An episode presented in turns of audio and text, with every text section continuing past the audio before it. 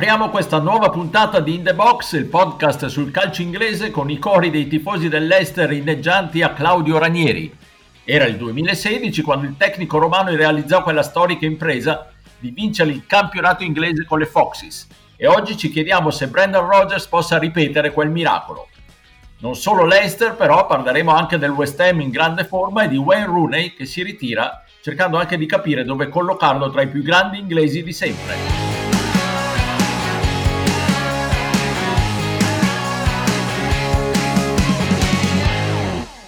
Towards uh, Vardy. He's missed it. Madison hasn't. James Madison arrives. James Madison scores again. Benvenuti dunque alla nuova puntata di In The Box, al microfono come sempre Paolo Avanti con i miei abituali compagni di viaggio, Stefano Cantalupi, ciao Stefano. Ciao, bentrovati. E da Londra Pierluigi Giganti, ciao Pierluigi. Ciao a tutti. Avete appena sentito la telecronaca del gol di Madison nel 2-0 dell'Ester sul Chelsea che ha provvisoriamente portato la squadra di Rogers in testa alla Premier League. E la domanda a questo punto è d'obbligo. Riuscirà questo Leicester a ripetere l'impresa di Ranieri? Vi chiederei intanto una risposta secca e poi analizziamo come è cambiato questo Leicester rispetto a quello del 2016. Stefano, può fare il bis, sì o no? Eh, risposta secca? Può fare Secca. il bis, sì, ma non lo fa, no. Perfetto. Pierluigi? No, non lo fa. Ecco, bene. Io dico no, ah, pure io dico che il valore delle avversarie, almeno di 4 delle avversarie, è superiore a quello delle Foxes, quindi dico no. Però, Stefano, questo Leicester, che a mio avviso è più debole rispetto al Liverpool, ai due Manchester e al Tottenham, forse è più forte di quello di Ranieri. Che ne pensi? Eh, penso, come ha detto il nostro amico Jesper Blomqvist nello scorso podcast, è sicuramente una squadra, quella che forse impressiona di più per come gioca in questo momento. E rispetto a quello di Ranieri, secondo me ha qualità tecnica superiore. Bisogna vedere se c'è quella mistica incredibile che ha portato poi quelle Foxes a vincere il campionato, dove ogni giocatore rendeva al 300% delle sue possibilità eh, dal punto di vista tecnico, proprio squisitamente tecnico, se andiamo a prendere i giocatori uno per uno, secondo me sono più forti quelli di oggi tecnicamente, hanno sicuramente più talento. Io se penso a quel Leicester diciamo 2015-16 è Mares il giocatore che aveva i piedi migliori nettamente rispetto a tutta la squadra, circondato da un grande esercito di pedalatori un grande portiere e eh, un grande attaccante come, come Jamie Vardy che lo ha dimostrato durante gli anni ed è ancora a quel livello lì se non meglio. Oggi c'è una squadra che ha Madison, che ha Barnes, che ha Tilleman e anche giocatori diciamo non di primissimo piano nella rosa come eh, Pride, come Castagne, come Under, sono giocatori tecnicamente molto molto validi. Rogers li fa giocare bene e quindi insomma è una stagione pazza questa, sembrerebbe una stagione pazza, quindi perché no? Però per prima di ripassarvi la parola confermo quello che ho detto. C'è tutto dal punto di vista tecnico per competere ma non lo vedo il Leicester allo stesso livello di un Manchester City tanto per dirne uno. Ecco invece Pierluigi spiegaci tu il tuo no analizzando anche un po' il resto della squadra oltre agli uomini di talento di cui parlava Stefano anche la, la difesa un po' anche i ruoli quelli tra virgolette minori delle, delle Foxes come siamo messi sì, beh, il mio no è abbastanza vicino a quello che ha detto Stefano, nel senso che in sé per sé il Leicester secondo me è una gran bella squadra, però credo che i livelli e i valori delle altre contendenti siano più alti. Eh, allora, intanto il Leicester rispetto di adesso, rispetto a quello di Ranieri, secondo me da un punto di vista tattico è più completo. Il Leicester di Ranieri giocava più sulle ripartenze, questo è invece una squadra che corrono come dei pazzi, sfruttano i calci da fermo con intuizioni anche originali, come hanno fatto vedere nella sfida con il Chelsea, con il Chelsea sanno schierarsi secondo veramente una miriade di permutazioni diverse, solo quest'anno sono passati da 4-3-3, 3-4-1-2, 4-1-4-1, i 5 in difesa e ultimamente si sono posizionati sul 4-2-3-1 che sembra il, lo schema migliore. E, e, poi, al di là della parte, se vuoi, più luccicante, che è quella di cui ha parlato Stefano, in realtà anche la fase difensiva è di grandissimo rispetto. Hanno una diga in mezzo al campo come Ndidi che aiuta moltissimo la propria difesa. Schmeichel, l'ha detto già Stefano, un eccellente portiere, lo era ai tempi di Raniere, lo è ancora adesso, ma poi soprattutto Fofana, che a mio avviso assieme a Stones è il difensore che ha più impressionato in questa Premier ed è un ragazzo di 20 anni, quindi con margini di crescita che sono assolutamente mostruosi. Per cui, ripeto, non per il titolo, anche se comunque questo Leicester ha strapazzato il City, ma era un altro City, ha pareggiato con lo United, ha vinto con Tottenham e Chelsea. Se vuoi l'altra cosa che mi fa dire anche no è che nell'anno passato, nella seconda parte della stagione, sono andati molto in declino e quindi non vorrei che ripetessero questa cosa quest'anno, però nelle prime quattro ci entrano comunque.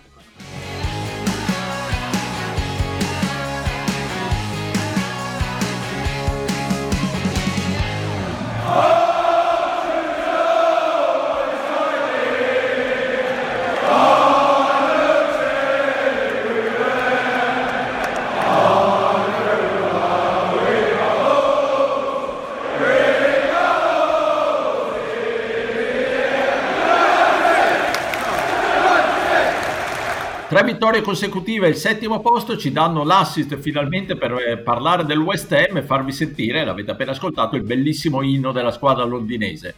Dopo anni enigmatici, senza, con campionati un po' anonimi, Pierluigi forse è la volta buona e il West Ham ha preso la strada giusta?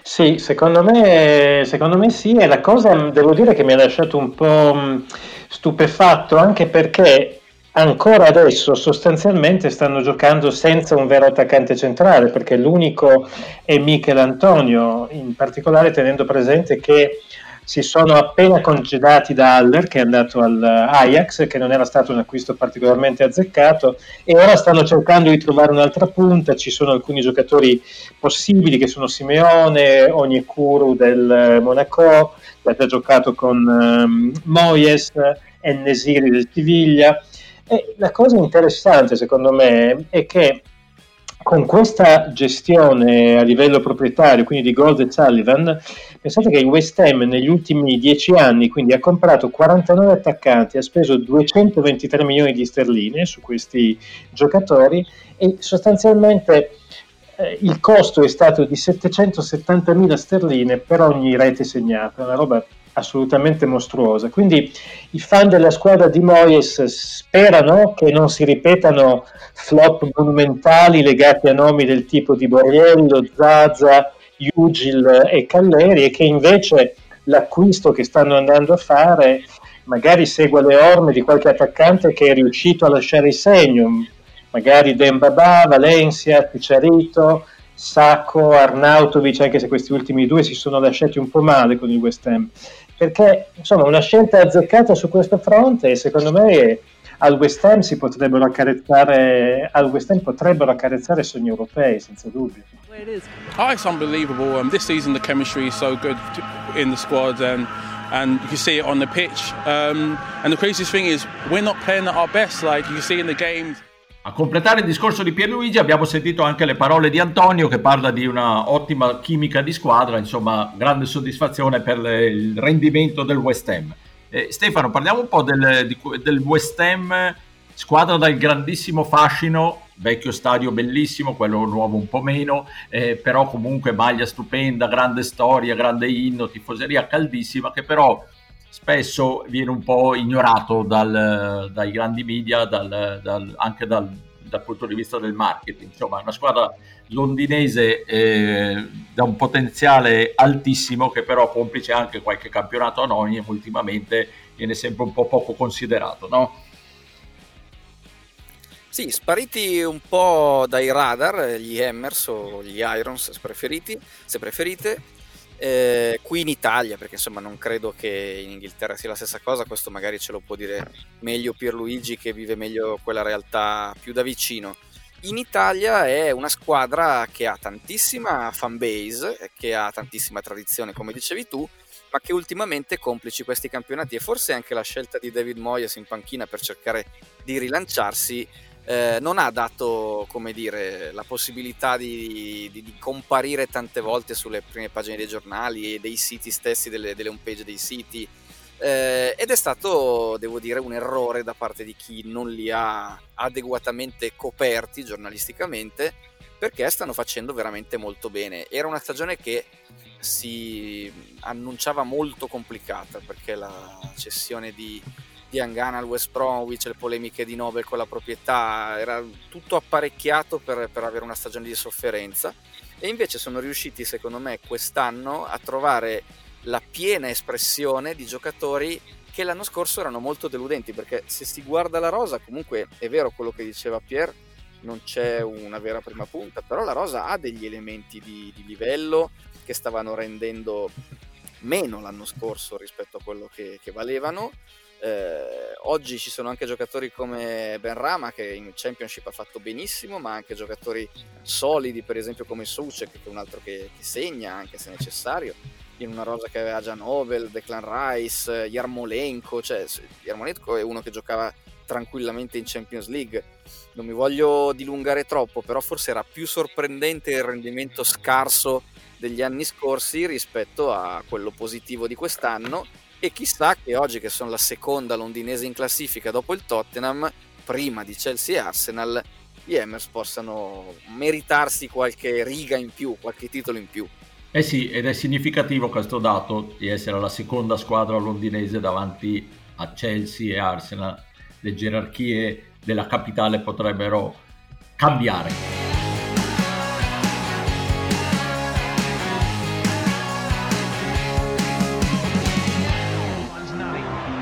Fletcher again. There's Rooney. Overhead kick! Oh my word! That's amazing! Con la telecronaca di quell'incredibile gol in rovesciata segnato nel derby del, contro il City del suo United, introduciamo il tema del ritiro di Wayne Rooney. Il grandissimo attaccante ex Everton e Manchester United, ora al Derby County, farà a tempo pieno l'allenatore. Prima di vedere come sarà questo futuro da allenatore del grande Ru, cerchiamo di collocarlo con l'aiuto di Stefano nella storia del calcio inglese. Tra i più grandi attaccanti inglesi di sempre, dove lo piazzeresti? Un ottimo quarto posto. no, vabbè, eh, nonostante... No, io sono... Allora, calma perché sennò poi sembro un pazzo psicopatico. Diciamo che io sono un grande fan di Rooney, tanto per, per cominciare e per essere chiari, eh, lo ritengo un giocatore che è stato straordinario all'inizio della carriera, eh, il, è stato uno dei primi giocatori che veramente, dei primi attaccanti che dava un contributo difensivo a tutto campo. Questo secondo me ha finito un po' per spremerlo durante la carriera e anche a fargli pensare di poter essere un centrocampista a un certo punto quando lo United faceva una fatica bestiale a, a tornare ai fasti dei, dei centrocampi famosi del Manchester United. Questo gli ha un po' secondo me tolto qualche anno ad altissimo livello. Però mi parli di attaccanti della nazionale inglese e allora io, che devo dirti non ho, grazie a Dio per la mia carta di identità, non ho mai visto giocare Bobby Charlton, non ho mai visto giocare Jimmy Greaves, io tendo a, a metterli comunque davanti nella storia del calcio inglese eh, e metterei davanti anche Alan Shearer non è un discorso legato al numero totale di gol in nazionale perché Rooney ne ha, fatti, di più. Forse lo ammetto dipende anche dal fatto che io invece vedevo giocare Shearer quando ero bambino e quindi avevo un po' questa impressione dell'attaccante inglese per eccellenza con l'esultanza col braccio alzato per me era qualcosa di magico anche se non ho mai tifato per le sue squadre. Metto Rooney dietro di loro insieme a Gary Lineker Beh, un piazzamento più favorevole Stefano, prima di parlare del Runi allenatore, Pierluigi tu concordi, lo metteresti più alto, più basso?